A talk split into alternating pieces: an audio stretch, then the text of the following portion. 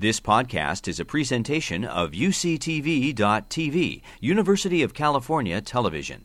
Like what you learn, help others discover UCTV podcasts by leaving a comment or rating in iTunes. Hello, I'm Harry Kreisler of the Institute of International Studies. Welcome to Conversations with History. Our guest today is Dr. Jennifer Doudna, who is professor in the Department of Chemistry and the Department of Molecular and Cell Biology at UC Berkeley, and Li Ka Shing, Chancellor's Professor in Biomedical and Health Research. She is also the director of the Innovative Genomics Institute at Berkeley. Jennifer, welcome to our program. Thank you for having me. What led you to go into science as a career? I grew up on a small island in the middle of the Pacific, uh, mm-hmm. uh, the island of Hawaii. And it was there that I think I really gained my uh, desire to study the chemistry of life. I was fascinated by the evolutionary process that led to all of the diverse animals and plants that we see in that environment. And I wanted to understand how they got there. And and uh, your, neither of your parents were scientists. No, no. My parents were academics, but they were in the humanities. My dad was a American literature professor at the university in Hawaii, and my mom was a history lecturer. And uh, your father, at some point early in your life, gave you uh, a copy of the Double Helix. He did. Yeah, I was probably 12 years old. My God, and you read it. Eventually. oh, a secret reveal. so, so what, what, uh, what led you uh, to want to focus on biochemistry and the structure, uh, biological structures? I got very excited about chemistry in high school. I had a wonderful chemistry teacher, Miss Wong, who uh, showed us kids that science was about the process of discovery. And I somehow got fascinated with the idea that you could understand the details of molecules in living systems. And that's what I wanted to do for my career. And uh, the, the, uh, you were educated, your graduate, your undergraduate work was at Pomona. Pomona, yeah. And uh, where did you do your uh, doctorate? So from Pomona, I went to Boston. I went and worked at Harvard Medical School, where I was in the Department of uh, Biological Chemistry and Molecular Pharmacology, a big mouthful, but it was a wonderful place that had a lot of classical biochemists as well as people thinking about uh, the chemistry of life in biomedical settings. Uh, and I, I read it in your book uh, that at some point you, looking back at your own life, you saw that the common thread was correcting defective genes. Is that a fair statement, restatement? Not, not exactly. I think the common thread always for me has been uh, understanding the evolution of, of the, you know, the sort of the fundamental molecules that we see in modern biology. And that's a big, you know, big topic, obviously. But for me, it was always about thinking about life's origins and what can we learn about the history of life on our planet from studying how things work today. And you know, I've always been fascinated by the flow of genetic information. Again, kind of stemming from the you know the story described in the double helix, actually. Mm-hmm. And uh, who did you work under? Uh, at the Harvard Medical School. That that's really kind of the first step uh, in the trajectory of your uh, uh, education toward uh, the discovery you were to make? Yeah. Well, I worked with three scientists in the first year I was there. As, as typically happens in graduate programs like that, we had rotations that we did as students. So we were you know, r- working in several different labs to get a flavor of different kinds of science. So I worked in uh, first for a professor named Roberto Kolter, who studies how bacteria produce toxins that poison other bacteria in their environment. So that was a fascinating sort of introduction to the biology of what's happening in out in sort of in the environment. Second, I worked with a guy named Richard Kolodner, uh, very well known for his work on DNA repair, and actually, interestingly, that uh, came back to me later in my later work. And third was uh, Jack Szostak, who I, whose lab I actually ended up joining and worked under for my PhD, who also at that time was studying the process of DNA repair. But in his lab, I actually took on a new project to understand how RNA molecules might have played a role in the origin of life. And so this is where the origin of your focus on RNA? Yes. And was that a hot topic at the time? Was that uh, initially it was thought that RNA didn't do much, right? Is that that it was primarily a messenger? Is that fair statement? I think that's a fair statement. Uh, certainly, when I was going through school, um, RNA seemed like the least interesting of the major macromolecules in living systems. Um, proteins were exciting because they do a lot of interesting things in the cell. DNA, of course, is the important repository of genetic information and responsible for passing it on to future generations. And then RNA was, you know, we were sort of taught that it was a an intermediary and a messenger, and maybe not uh, a molecule playing an active role in biology. And what was happening when I was in grad school, and my advisor Jack Szostak was a big um, you know, player in this was the fundamental change in thinking across uh, you know, biological scientists that, in fact, RNA molecules do a lot of very active and important things in cells, and they can also g- give us hints about how life might came might have come to be. And so your focus initially was on biochemistry. Uh, and uh, uh, what sorts of things did you look at beyond what your mentors were doing? Well, in my graduate work, I was studying how RNA molecules might be capable of self replication. In other words, making copies of themselves, something that we think is a fundamental definition of life, is, uh, you know, having an, uh, organisms are able to replicate, they're able to divide and make more of themselves. And so I was investigating that at a molecular level by studying RNA molecules that have some of those properties that we can, you know, investigate in the laboratory. But beyond that, I, uh, you know, I think I really learned from my graduate advisor, uh, Dr. Szostak, that uh, science is, you know, he, he was so passionate about his work and he was a very big thinker. He was always, you know, I'd go into his office in the afternoon and he'd be reading uh, journal articles about, uh, you know, applied mathematics, you know, things like that. So the things very far afield from what we were researching in the laboratory, but he had so many interests and that, that, that was really infectious to see such a wise person who was working on very detailed problems in his research lab, but had such broad based interests. So, this raises uh, an important point about science. A lot of it is interdisciplinary. It is, yeah. And, and uh, you learn from each other's and not just the others in your particular absolutely. yeah. and i read somewhere that you learned from him how to identify the problem and and focus on it and how therefore to frame the right questions. Well, I admired that greatly about him, I have to say. When I this was something I observed when I was a student in his lab and I couldn't imagine how he did it, but somehow he seemed to always be asking the right question, you know, and he, he could frame these very big questions like how did life evolve on Earth? That sounds like a huge problem. How would you ever investigate it in the lab? But he had the ability to frame that question in a way that you could actually break it down as an, a studyable you know, problem that you could investigate with experiments. And I, I thought that was an incredible skill that he had. And uh, d- does one learn to do that from a mentor, or do you self teach yourself as you go along? I think it's it's a combination. You know, I think uh, when I was a student in, in, in Szostak's lab, of course, I learned a lot from, from him and watching him in action, and also directly, um, you know, through his mentorship. But frankly, he had a he put together a lab of brilliant uh, people who were colleagues of mine, and every day in the laboratory we would be talking about experiments and about you know questions that we were investigating, papers we were reading, things we just wondered about.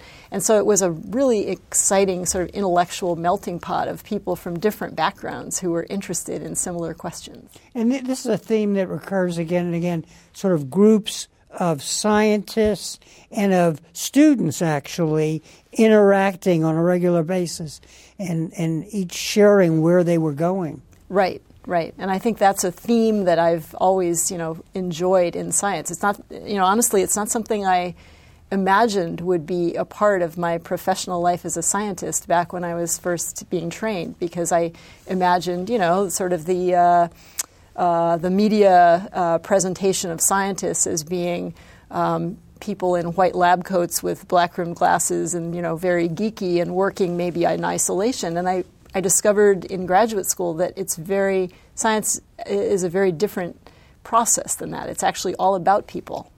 Uh, you then went to Colorado mm-hmm. to fill in your your knowledge about the world you wanted to explore. What is it you wanted to do there? Study the, the how the structure of RNA? Exactly. So when I was in graduate school and as I was wrapping up my, my research there, I realized that to really understand how these RNA molecules I was studying operated in a biological setting, we really had to understand their three dimensional shapes because that would explain the kind of chemistry and chemical reactions that they could be involved in. And so at the time, there was only one type of RNA structure, molecular structure that was known. And in fact, uh, nobody had really seriously investigated RNA structures for you know about 10 or 12 years at that point. And um, I decided that I needed to, I wanted to go after that as a as a, a next direction in my work. And to do so, I decided I would pick the very best RNA biochemist that I could find, and that was Tom Cech, who was a professor at the University of Colorado Boulder. So, what's interesting here is it's you're on a path uh, of understanding uh, RNA in its many dimensions, but you're, you you encounter problems plus curiosity which define the next step. Yeah. Yeah, exactly.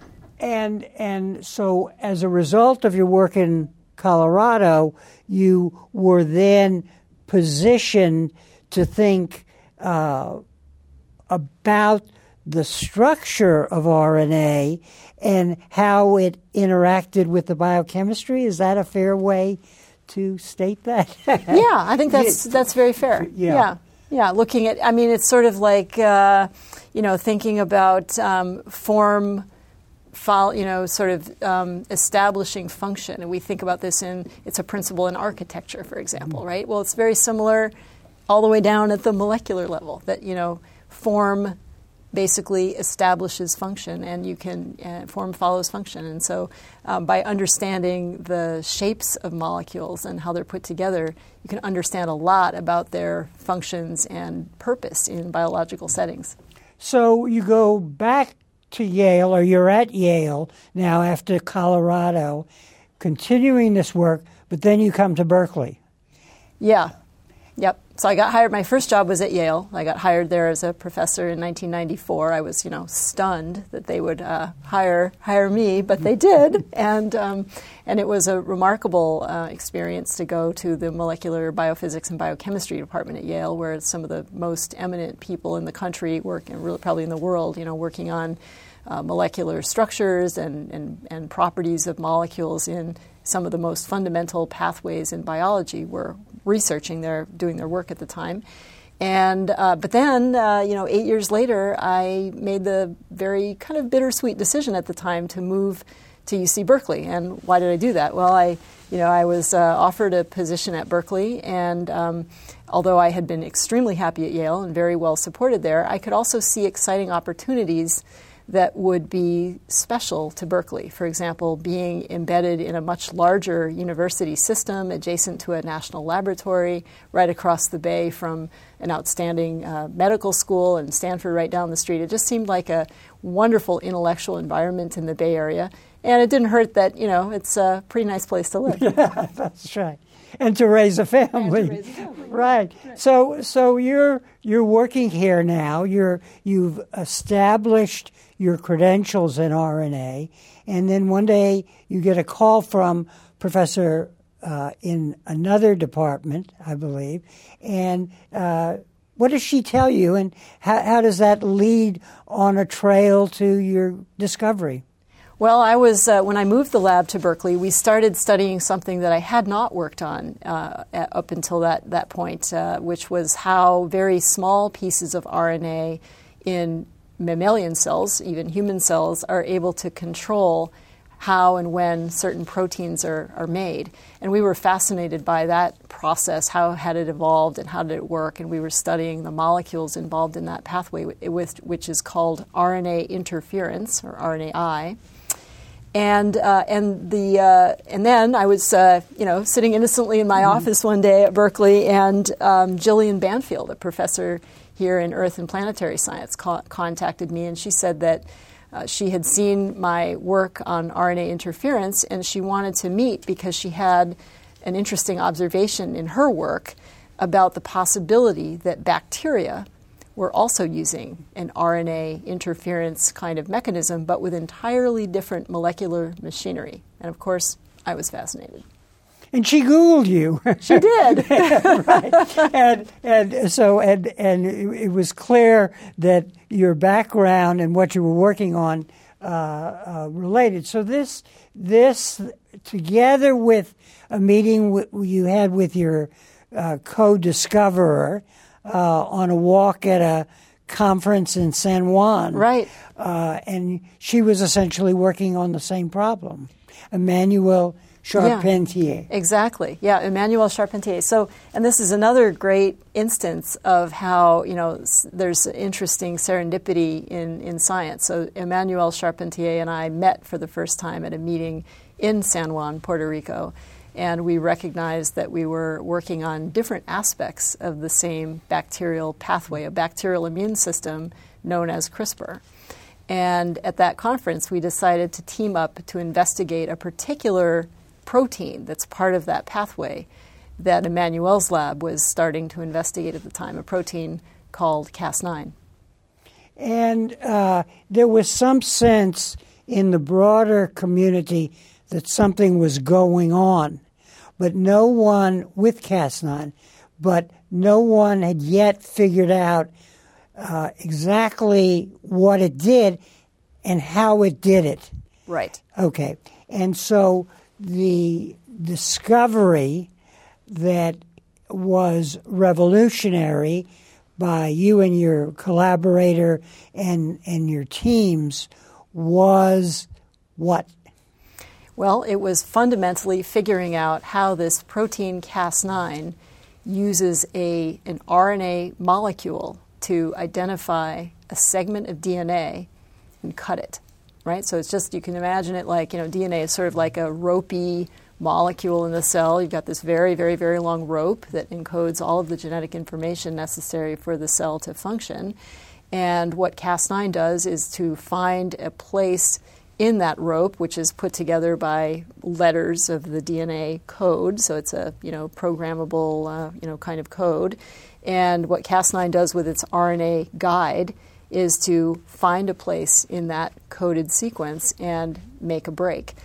And why was this so so so exciting? Well, you know, first of all, we had set out to figure out, you know, how does sort of a somewhat modest question, how does this protein function as part of a bacterial immune system? And what our work revealed was that in bacteria, this protein is programmed with molecules of RNA that provi- give it the information to find and cut virus DNA. Mm-hmm. So it's a way that bacteria can destroy virus uh, uh, particles that might try to infect the cell.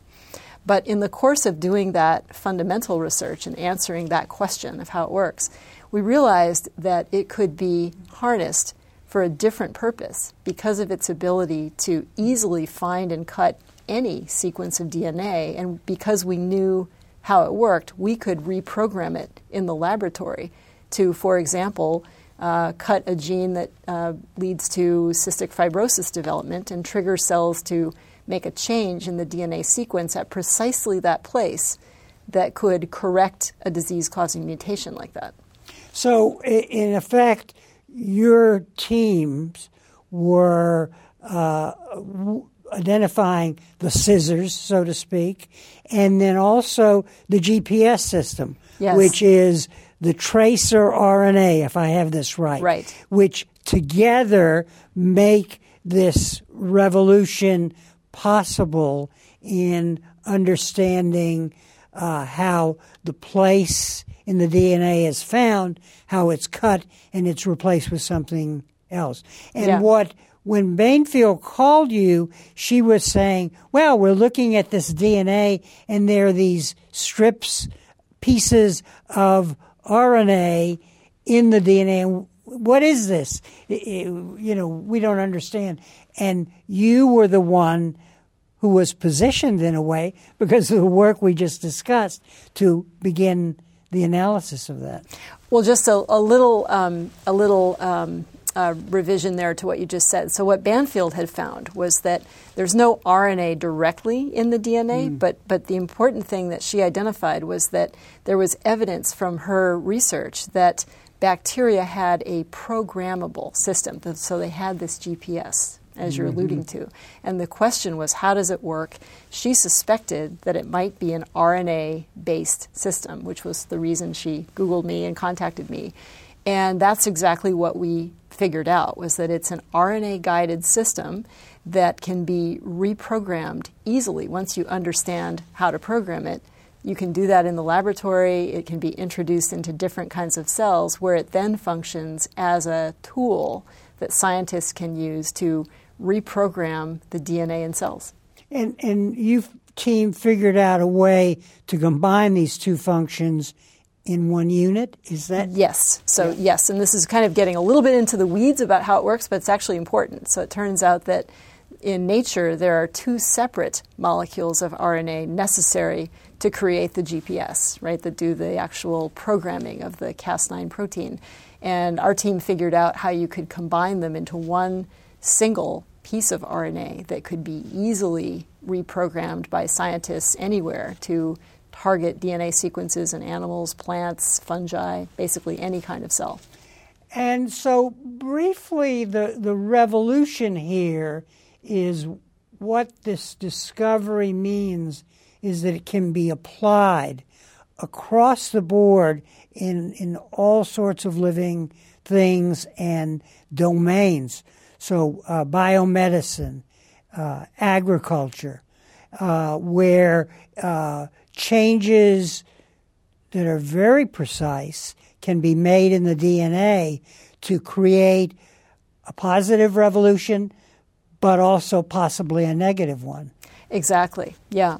So it's a very powerful technology that is widely, you know, applicable across biology as you as you just described and importantly it, it became very quickly adopted by labs globally. And the reason was that it was easy, it was easy to use. We found that, you know, we could um, have students come to the laboratory over the summertime and within a few weeks we had them using Cas9 to edit human cells. Imagine. It was just sort of, you know, incredible opening the door of opportunity for scientists. And I think what's happened over the last six years is that, you know, we've seen increasing applications of this technology, as you said, and you know, for biomedical purposes, in agriculture, in what we call synthetic biology.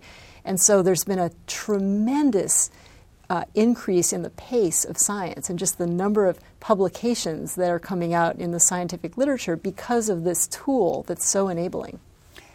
Now, importantly, uh, as we've looked at your career and the problems you were interested in, you weren't going for this result. You were uh, following a path of pure research. Uh, your cur- curiosity was leading you to the next problem. Right. And then, wow, you came upon uh, this uh, uh, insight that had all sorts of revolutionary implications. Now, let's let's move to the whole uh, realization, which then you you turn into something of a of a public advocate to uh, help the, the all sorts of constituencies understand the implications of this. Uh, because it has policy implications, has ethical uh, implications, it has potential national security implications. Correct. Yeah. So I, uh, you know, it's been a, a profound uh, evolution for me over the last few years, recognizing that this project that, as you said, you know, began as a fundamental research project, a, you know, kind of a very focused question that we were asking in our work. But once this technology was born, it really quickly was clear that this was going to be, uh, you know, first of all, kind of revolutionary, and secondly, that it would have a lot of implications beyond uh, scientists working in their, uh, you know, sort of sequestered away in their laboratories. And so I had to make a decision about, you know, how I would manage that. And I have to tell you that initially I felt very uncomfortable with the idea of speaking publicly about some of these broader implications because, like many scientists, I felt, first of all, that I'm not trained professionally in bioethics, and so who was I to be speaking about this? And secondly, that. Um, you know, I had a lab to run and I had classes to teach and I had, you know, I had a, a pretty full time job at Berkeley. But um, I, I, really came to see that uh, I had to, to step up to the plate on this because I had been involved in the the genesis of this technology, and it, it came with a lot of responsibility. There, there's a, a, sense here that this has to have a pra- profound effect on the way we train students. So, in, in the future, uh, science students may have to think about their implications of the work on the one hand, although they want to go for discovery, they sure. want to fulfill their curiosity, but also students in the social science or in policy studies are going to have to know some of the science because we've got ethical issues here, we've got policy issues. Right. Yeah. Yeah. No, I agree. And and do you see that as part of your advocacy role to say, "Hey, let's think about our curriculums"? I do, um, and maybe I should be. I'm feeling a little bit guilty when I hear you saying that because uh, maybe I should be doing more of that. But uh, I would doing enough. I would say at the moment I'm probably leading more by example than anything else. I have not uh, put in place, you know, particular policy or curriculum changes. For example, here at, at my university at Berkeley. Um, but uh, what I definitely do is I feel that you know a lot of the kinds of speaking engagements that I have right now are, are frankly with groups of students. Often they're uh, younger students, even high school uh, students. And what I try to do in those forums is to tell students that you know my experience exemplifies what can happen in science, where you start off with uh, you know one particular goal or set of questions, and science being the kind of process that it is, it goes naturally in unexpected directions, and that we all have to be prepared for the broader implications of our work and be prepared to step out of the lab and discuss the implications, the significance of our work, and, and, and explain how that affects uh, societal decisions. And, and there's an education role here also for the general public. And I should uh, point out that uh, you have co written a book, A Crack in Creation, where you uh, talk about the evolution of your science and of your thinking about this set of problems we're addressing.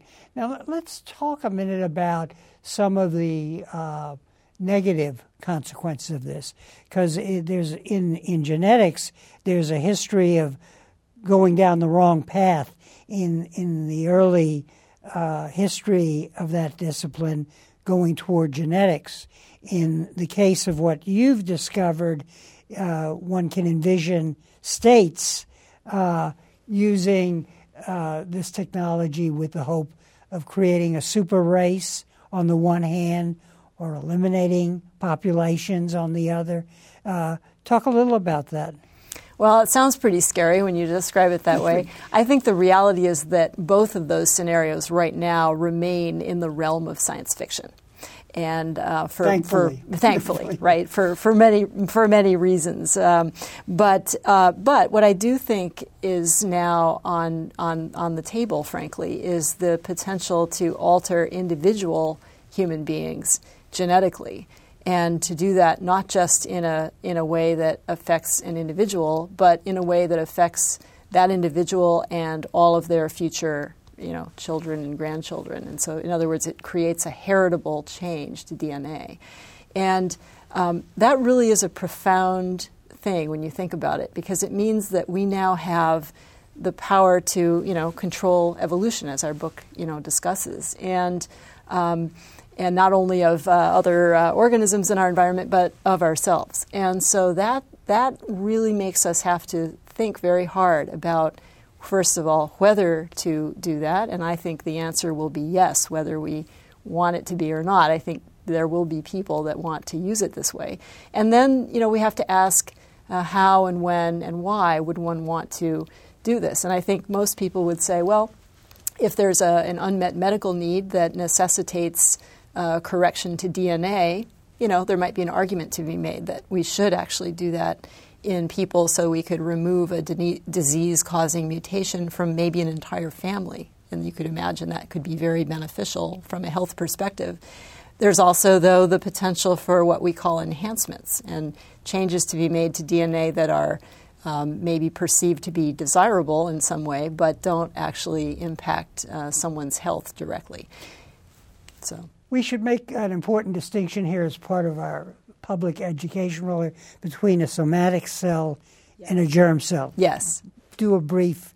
Yes, uh, and we talked about this in the Elberg uh, lecture, right? But it, you, you, raise a very important point, and that is that uh, when we edit, when we use uh, genome editing, this technology CRISPR-Cas9 in what we call somatic cells, that means we're making changes to cells that are uh, fully developed. They're not uh, cells that can lead to a new organism, whether it's a human being or a plant or anything else, right? So it's uh, somatic cell changes affect just an individual and not uh, not their their uh, their progeny. But if we make changes in germ cells, whether that's uh, in the form of embryos or eggs or sperm, those genetic changes can become part of an individual and be passed on to future generations. So that's a much more profound kind of editing.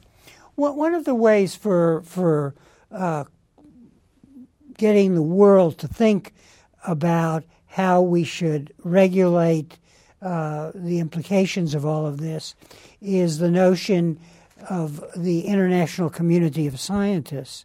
So, in this recent incident where a Chinese scientist uh, did uh, work that affected the germline and seemed to not know what he was doing, uh, he presented this at an international conference but there was really an uproar uh, from the scientific community that this was a step too far without careful thought. Exactly. Yeah, that's right. That's right. And I think what what you're referring to is um, an announcement from uh, last November, November of 2018, by a Chinese scientist in uh, at a meeting in Hong Kong that was actually a meeting organized. Uh, I was on the organizing committee organized to discuss human genome editing and this issue of human germline editing.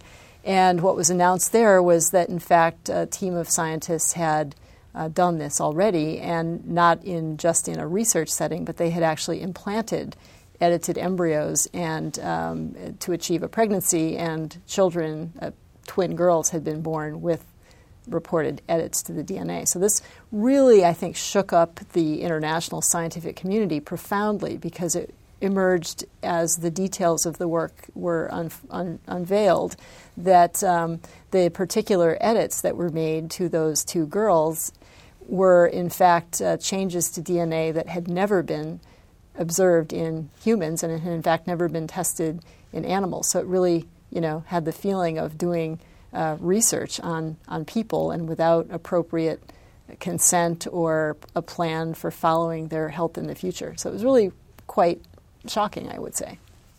Uh, another constituency, it seems to me, that needs to be educated are our political leaders mm-hmm. because they're going to have to define the rules, the legislation, the laws that, on the one hand, regulate, uh, moderate, control without interfering with the work of science and the creativity that will lead to great discoveries. Any thoughts on that besides reading your book?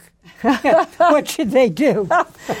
um, well, I think that uh, I've been actually very pleased that there's been quite a lot of interest on, on the part of various governments, including here in the United States, but also in other countries. And over the last several years, I've had um, the opportunity to visit with a number of uh, government delegations who have been on fact finding missions, trying to understand what's happening on the research front and how they should be addressing any uh, regulatory needs that are arising due to new technology, including uh, genome editing. So there's attention being paid to this for sure. Um, I think the you know the devil's in the details. How do we how do we think about this? And I it's almost a rhetorical question because and I if, you know I'd love to hear your thoughts on it too because. Um, there's no easy answer, in my opinion. I, I, don't think that we would want a situation where uh, non scientists are uh, placing a large number of regulations on uh, the scientific community that might, frankly, um, you know, Im- impair the ability to develop new ideas and, and creative work that will solve real problems and help people with their health care and other kinds of uh, situations that they're facing. I, you know, I, I, feel very deeply about that. But at the same time, one does not want to see uh, technologies being utilized as we observed in this announcement from last November, where people are being experimented on, uh, perhaps without their real understanding of what's happening, and certainly in ways that I would consider to be unethical.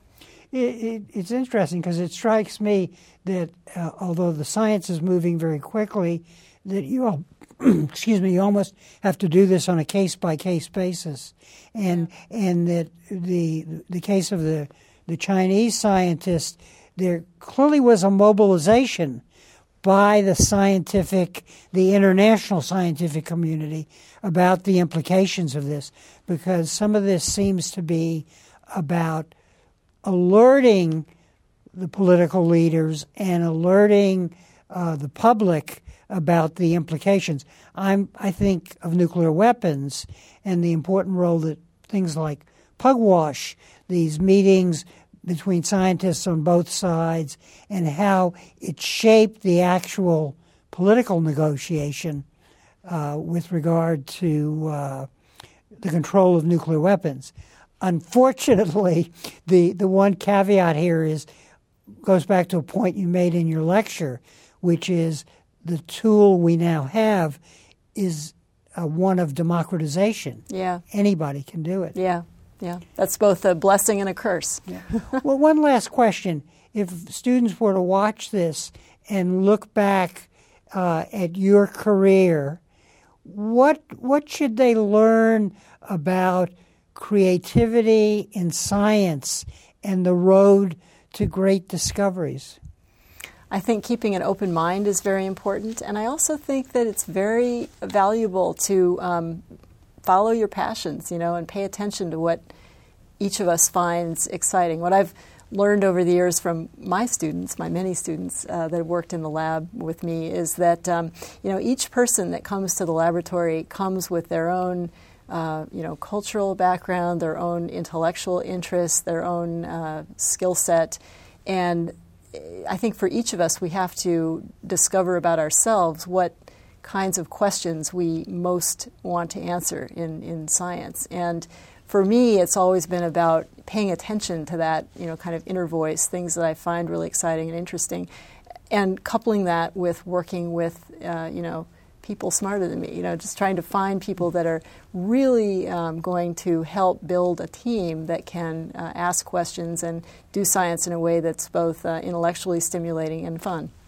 And and this path is a vehicle for building self confidence, which I think uh, I've read you feel is very important. Very important. I often think back to a story. I, I, can't remember if I told it in the book or not, but you know, I was a, I think I was a second year graduate student, and I had joined uh, Szostak's lab at, at, at Harvard, and um, um, you know, it was very clear that I was working for somebody who was, uh, you know, kind of a creative genius in the lab, and I was so um, amazed that you know he would have accepted me into his lab. And I remember one day I was, you know, sitting at my desk and I was planning out an experiment that I was going to do that day. And he, came down the hall and he came over to me and he said, uh, "You know, hey Jennifer, I was, um, you know, I've been thinking about an idea uh, for, for for an experiment, and I wanted to bounce it off of you to see what you think and see if you think it's a good idea." And I can't tell you how stunned I was. Mm. This brilliant professor is asking for my, uh, you know, little second year grad student's opinion about his idea. And it was that kind of interaction that I had with my a number of mentors, but certainly with Szostak over the years that I think helped me really build my confidence in the beginning. Well, on that uh, positive note, uh, uh, thank you very much, Jennifer, be, being with us and, and sharing the trajectory of uh, your career with us and leading to this wonderful discovery. Thank Thanks you. so much for hosting me. Yeah, and thank you very much for joining us for this conversation with history. You've been listening to a podcast by University of California Television. For more information about this program or UCTV, visit us online at uctv.tv.